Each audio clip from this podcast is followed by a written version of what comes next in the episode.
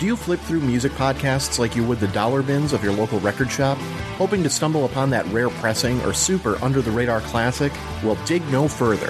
Vinyl Emergency is where musicians, everyday album collectors, and those who design, release, or otherwise celebrate vinyl records come to share their stories about how this influential medium has shaped their lives and careers. I'm your host, Jim Hankey, and you can join me and a new guest every other Tuesday as we take you through LP artwork that has stood the test of time, our favorite neighborhood record stores, the first albums we ever bought. The tangible object of a vinyl record can spark so many intangible memories, and that's what Vinyl Emergency aims to capture and share with you. Past episodes have featured interviews with Rosanne Cash, Hozier, Creed Bratton from NBC's The Office, members of Foo Fighters, Wilco, Tom Petty and the Heartbreakers, and Run DMC. Not to mention label owners, record pressers, and more within today's exploding vinyl community. You don't need to be a longtime record collector to enjoy or keep up with our conversations, but I guarantee you'll learn something new whenever you listen. Subscribe to Vinyl Emergency however you get podcasts, and follow the show on Facebook, Twitter, and Instagram at Vinyl Emergency. Hi, my name is Tony Thaxton. Like anyone else, I love a great album. But I also love those strange albums that might make you wonder how and why they even exist. But I'm not here to make fun of them. I'm here to celebrate them and tell their story.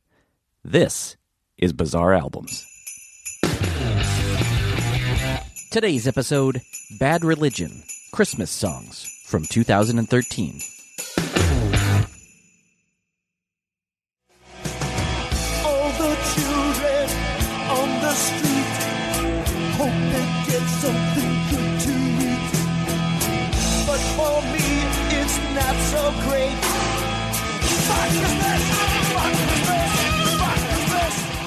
That's Fuck Christmas, a 1982 single by the Los Angeles punk band Fear.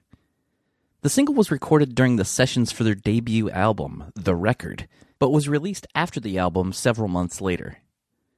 Fear had already received a lot of attention for years by the time their debut album was released in May of 1982. In 1981, the band had appeared in the Penelope Spheeris documentary about the LA punk scene, The Decline of Western Civilization. The movie shows the band playing a set where they repeatedly attack the audience with homophobic and sexist slurs, eventually leading to some people in the crowd trying to come on stage to fight them. There you go. You can eat it, fuckface. You's a bunch of fucking jerk-offs. Do you know that? This led to the band getting noticed by John Belushi, who was then able to get the band booked to perform on a 1981 episode of Saturday Night Live. For their performance, the band invited several members of other punk bands, including Minor Threat's Ian MacKaye, plus John Belushi, to join them for the performance. It was chaos that reportedly cost $20,000 worth of damage. And before all of that, in their first exposure outside of clubs, Fear had been interviewed and played live on the Los Angeles radio station KROQ back in 1978. It's uh, three minutes in front of six o'clock from the Rock KROQ live radio taking place right here on the station. Having a lot of fun, and the band is Fear. They're live on the air. We had somebody on the phone that had a question. All right. All right, here we go. You're on the air. Yes, does punk rock have any significance other than their music? No, definitely. Yeah, yeah, man. We hate the middle class. The middle class. That's right. That's the enemy. All right. Right If we can get rid of any part of it or all of it, we've had our, our made our point. In the mid 1970s, KROQ had become synonymous with the emergence of the LA punk scene, in particular with DJ Rodney Bingenheimer's show Rodney on the Rock, which began in 1976. Bingenheimer was the first American DJ to play emerging acts like the Buzzcocks, the Germs, the Sex Pistols, and the Ramones, who he even had on his very first show. Merry Christmas,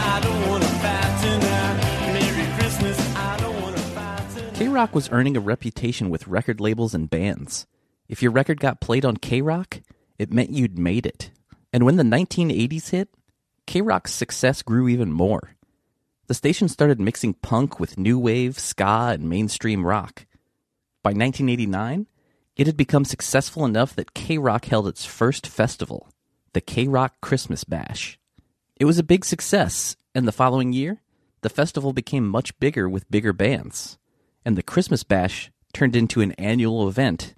KROQ's Acoustic Christmas. By 1993, the festival had become so successful that it turned into a two day event. Day one of that year oddly included Tony Bennett, whose set was called the best of the night by the LA Times. Steve Hochman, who reviewed the show for the LA Times, also said the other standout set of the night belonged to LA punk band Bad Religion. Their single American Jesus had recently had some success on KROQ.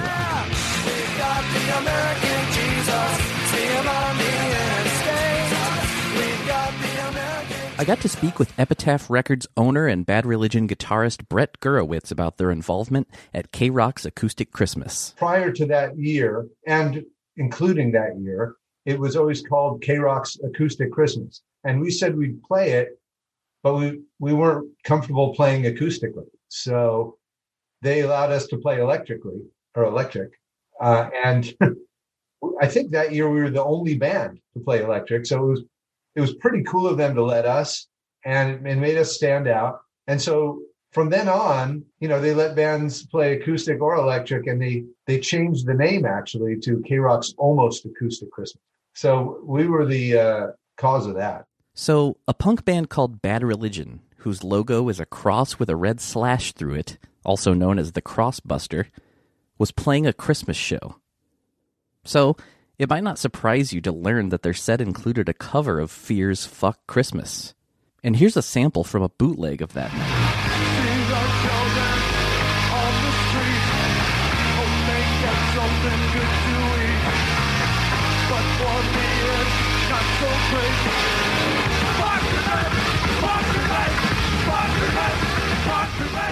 But that wasn't their only Christmas song of the night. Their six song set was half Christmas songs, also playing a cover of Silent Night and Do They Know It's Christmas. Bad Religion would be invited back the following year, now officially dubbed KROQ's Almost Acoustic Christmas. They once again covered Fuck Christmas, and this time added The First Noel and Joy to the World to their set. In 1994, Bad Religion had already been a band for 14 years and had released eight albums. They'd formed when they were in high school. Gurewitz had started Epitaph Records in 1981 as a way for the band to release music.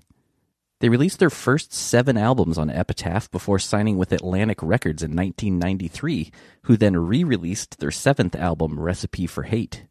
Like all bands, they've had their share of ups and downs. When they released their eighth album, Stranger Than Fiction, Gurewitz left the band to spend more time with Epitaph.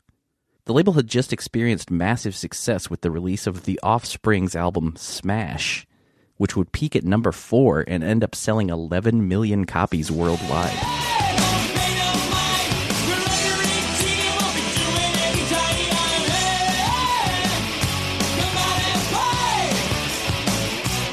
Bad Religion spent the next eight years touring and recording without Gurewitz and released four albums on Atlantic Records. In 2001, Gurewitz would return to the band, and the band returned to Epitaph. They would also return to KROQ's Almost Acoustic Christmas that year. This time, opening with Frosty the Snowman.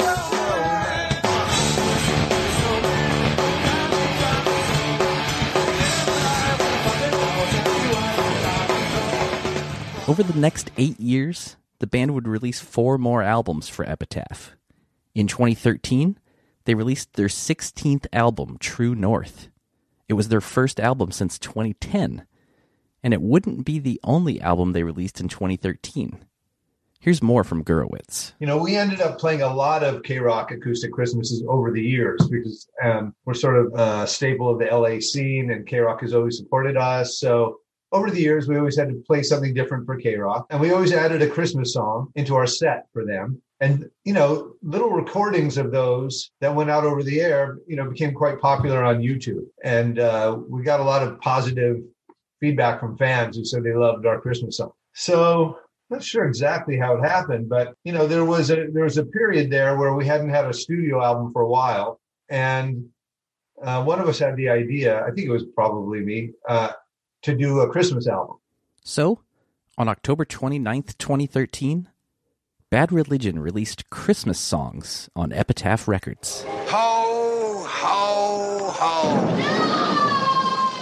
it was decided, yeah, let's do a Christmas record. But you know, what's expected of a punk band is if you do a Christmas record, it's expected of you to sort of take the piss out of Christmas and or do the only the funniest or most rockin' Christmas songs or whatever. You know, we realized that you know the melodies of the traditional Christmas songs come from English folk music and American folk music. There's some classical melodies in there too, but all of those sorts of melodies and, and the modalities really lend themselves to Greg's voice and to Bad Religion style because Bad Religion is very melodic anyway and sort of mournful. So it was decided that we wouldn't do any of the funny or commercial Christmas songs. Whatever happened, we were going to take songs and sort of flip them on their side by playing them in our style, which is sort of melodic punk or melodic hardcore.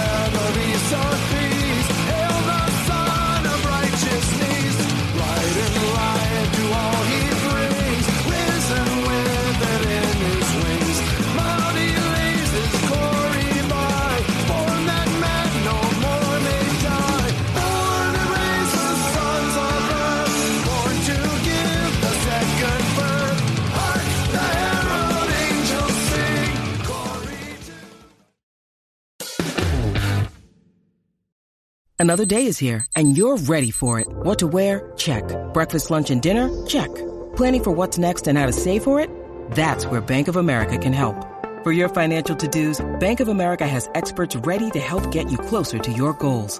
Get started at one of our local financial centers or 24-7 in our mobile banking app. Find a location near you at bankofamerica.com slash talk to us. What would you like the power to do? Mobile banking requires downloading the app and is only available for select devices. Message and data rates may apply. Bank of America and a member FDIC. When you need mealtime inspiration, it's worth shopping Kroger, where you'll find over 30,000 mouth-watering choices that excite your inner foodie. And no matter what tasty choice you make, you'll enjoy our everyday low prices, plus extra ways to save, like digital coupons worth over $600 each week. You can also save up to $1 off per gallon at the pump with fuel points. More savings and more inspiring flavors make shopping Kroger worth it every time. Kroger, fresh for everyone. Fuel restrictions apply. Look, Bumble knows you're exhausted by dating. All the must not take yourself too seriously and 6 1 since that matters. And what do I even say other than hey? well, that's why they're introducing an all new Bumble with exciting features to make compatibility easier, starting the chat better, and dating safer. They've changed, so you don't have to. Download the new Bumble now. The band's singer, Greg Graffin, was a choir boy back in his school days, so he had prior experience singing these songs. In 2013, he told The Village Voice, quote, I remember fun singing events. It wasn't about a religious feeling or celebrating a sacred time. It was just really fun performing these songs.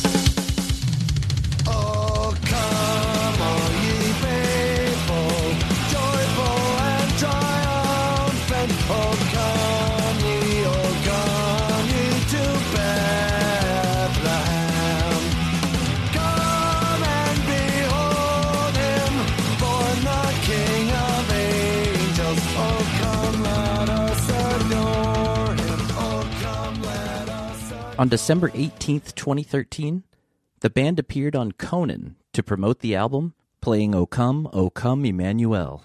Tonight, they're here with a song from their brand new album, Christmas Songs. Please give a big welcome to Bad Religion.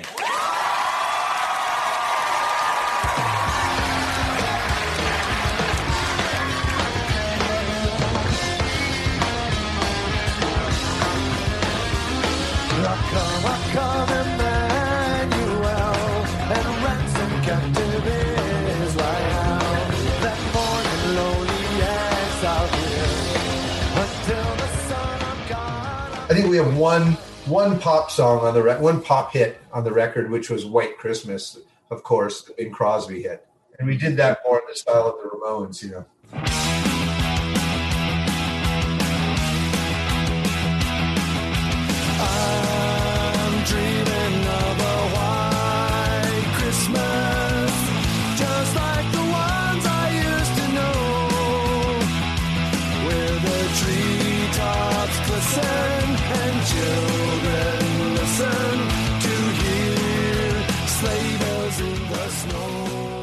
Some quick trivia about White Christmas. The song was written by Irving Berlin, and the first public performance of White Christmas was on Christmas Day in 1941, sung by Bing Crosby on his radio show, The Kraft Music Hall. Crosby recorded the song in 1942, but eventually the master tape would be damaged due to frequent use. So Crosby re recorded the song in 1947, and it is the biggest selling single worldwide of all time. Come, they told me, pa-rum-pa-pum-pum. A newborn king to see, pa-rum-pa-pum-pum. Our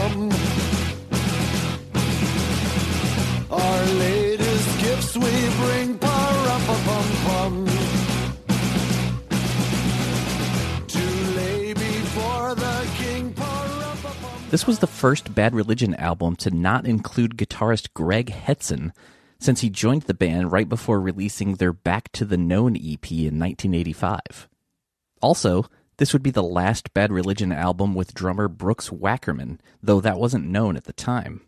He would leave the band in 2015, eventually joining Avenged Sevenfold.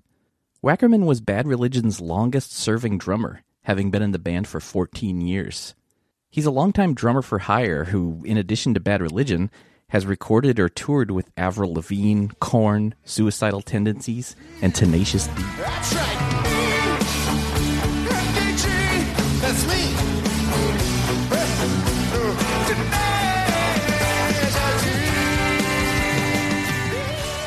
Gurewitz and Graffin are both credited producers on the album, as well as Joe Barresi, who had worked with the band on multiple albums, starting with 2007's New Maps of Hell. Since Christmas Songs was released the same year as True North, I asked Gurewitz if both were recorded at the same sessions. No, we didn't record them at the same time. In fact, we did it. It was an interesting way of doing it. It was mostly me and Greg. So um, what happened was, you know, because Greg grew up singing all those songs. So, and Greg has a home studio too, because you know when we make Bad Religion records, he demos his songs, I demo my songs. So the way we worked on that one was Greg demoed out the songs as you know, it chose the tempo, the key, laid them down at his home studio, and did like a you know basically a, a little map of how they could work as a Bad Religion song. Then he sent me the sessions. Then I took the sessions and I did some arranging. And then it took those Pro Tools sessions of the demos and we went into Joe Barresi's studio here in Pasadena. And then Greg had a vocal on them already from his that he did at his place, right? So that was sort of a guide. And then I went in and I had Brooks come in with me and Joe, and I laid down a guitar to Greg's demo, and then Brooks played the drums to that. Then Brian and Jay came in for a few days and did their parts. I wonder, I, I can't remember. And then I think when when we had all the basics done, I think Greg came out and did more vocals. So we, but we did use a lot of the backgrounds from his demo session, and then we did a bunch more singing with me and him and Jay on the backgrounds at Joe's. So it was a, one of those interesting sessions where that we never had the whole band in the studio at the same time. God rest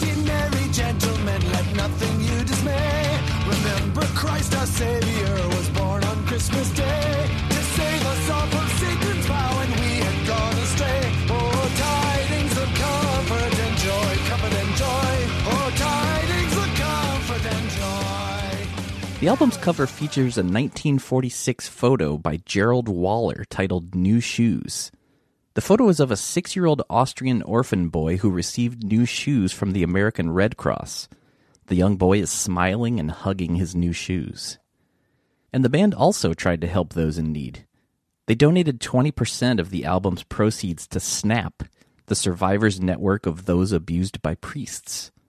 All of this was promoted with a Bad Religion advent calendar on the band's website, with each day revealing music, merchandise discounts, and more.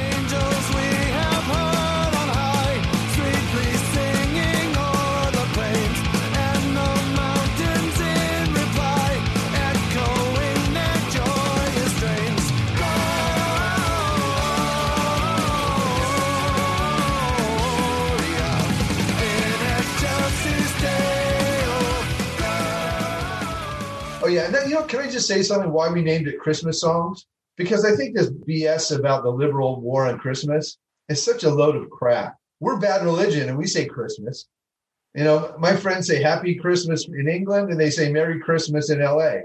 And almost none of them believe in Jesus in the slightest, but no, no one has a problem with the word Christmas. You know, it's just the whole thing is made up, you know, like to, to, to, to make Republicans angry at Democrats. So that's why I wanted to call it Bad Religion Christmas Song. It, you know, the funny thing is, like, people who are non-religious are not threatened by religion.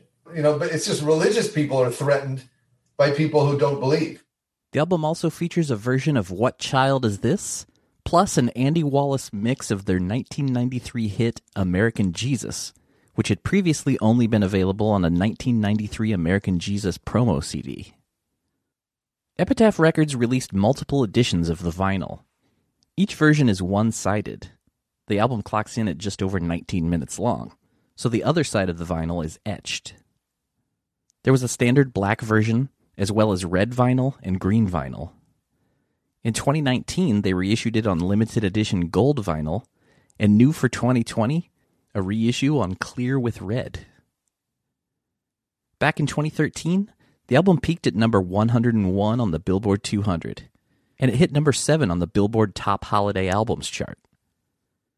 Though Bad Religion releasing a Christmas album seemed bizarre to many, it wasn't the first time they surprised their fans. Back in 1983, Bad Religion released what they themselves have described as a terrible misstep. For their second album, they abandoned their punk rock sound for a more avant garde and keyboard heavy prog rock sound. The album was called Into the Unknown. But that is for another time. Thank you for listening to Bizarre Albums. If you like the show, please subscribe and leave a review. It helps people find the show. You can also follow the show on Twitter and Instagram at Bizarre Albums, and I'm at Tony Thaxton. You can also like Bizarre Albums on Facebook and visit BizarreAlbums.com. And if you still want more Bizarre Albums in your life, sign up for weekly bonus episodes of Bizarre Singles and more at Patreon.com slash Bizarre Albums. And as always, if you know of a Bizarre album you'd like to hear featured, please tweet the show. I'd love to hear from you. You can even email me at bizarrealbums at gmail.com. My name is Tony Thaxton, and I'll see you next time on Bizarre Albums. If you want more Bizarre Albums, now's a great time to sign up for Patreon. You can now get annual memberships for a discounted price. Sign up for a whole year and get 12 months for the price of 10. So go to patreon.com slash bizarre albums for bonus episodes and more.